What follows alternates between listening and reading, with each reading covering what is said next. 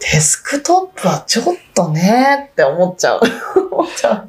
あ、でも、そうですね。その昔は、それこそノートってすごく高かったんですよね。そうなんですね。今って、そのパソコン全体のね、はいデスクトップもノートもかかわらず、スペックがかなり上がってきているので、で、金額もリーズナブルにはなってきているので、うんまあ、どっちでもっていうところはあるんですけれども、ただやっぱりその拡張性っていうところで見たときには、Windows のデスクトップがいろいろやりやすいですね。そうなんそういうのが。得意な人はね、へえ、Mac のデスクトップは？確か一番新しいやつは拡張が追加できたかな、みたいなのがありますね。うんはいはい。うん、Mac が最初に買うときに結構ね、選んでっていうのが多いですけれどうーも、ん、なるほど。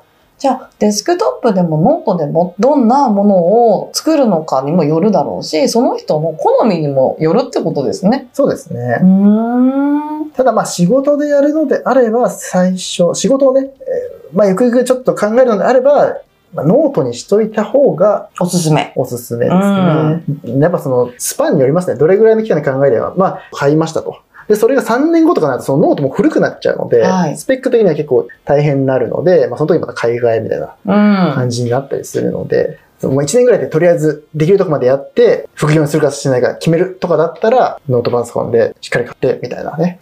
で、もう稼いでまたどんどん、どんどん新しいのにしていくっていうのはいいかなと思います。うん、確かに。なんかなんとなくやっててもね、うん。時間だけが過ぎていってしまいますので、はい。自分の中で期間決めてとか、うん。今回の話で考えると鈴木さんのおすすめはノートパソコンだよというところですね。そうですね。うーん。ただ、まあ今でも普通に聞きますけど、やっぱ Windows って使えば使うほど起動時間だったりがね、遅くなってくるっていうのがある。まあわかんないですよ。今は全然早くなってるかもしれないので、そういうのも自分にとっては結構ストレスなので、うん、ううんん。Mac は本当に結構長い間使っても再起動はそんなにね、数分もかかることはないので、Mac がおすすめかなっていうところですね。まあ、あとは使ってるスマホですね。日本はね、iPhone 使ってる方多いので、もし iPhone 使ってるのであれば、Mac にした方がいろいろとやりやすいです。そうですよね、なんか私もいつの間にか Apple 信者みたいになってですね、うん。iPhone を2台持ち、そして MacBook を使い、そして AirPods。うん。やっぱりね、耳に入れた瞬間全部がピンってなるのは素晴らしいことですよ。iCloud ももう欠かせなくなっちゃいましたしね。いつの間にか私は Apple 信者になりましたけれども、うんとはいえ、自宅で Windows もあって、それはそれで使ってはいるんですけどね。でもなんか、私も動画編集はやらないですけど、パソコン使ってずっとビジネスをする中で、Mac はやっぱ使いやすいなと思いますね。伊達じゃない。うん。さすが、ジョブズですね。ですね。ありがとう、ジョブス。ね ですけどね。というところで、参考にしていただけると嬉しいですね。はい。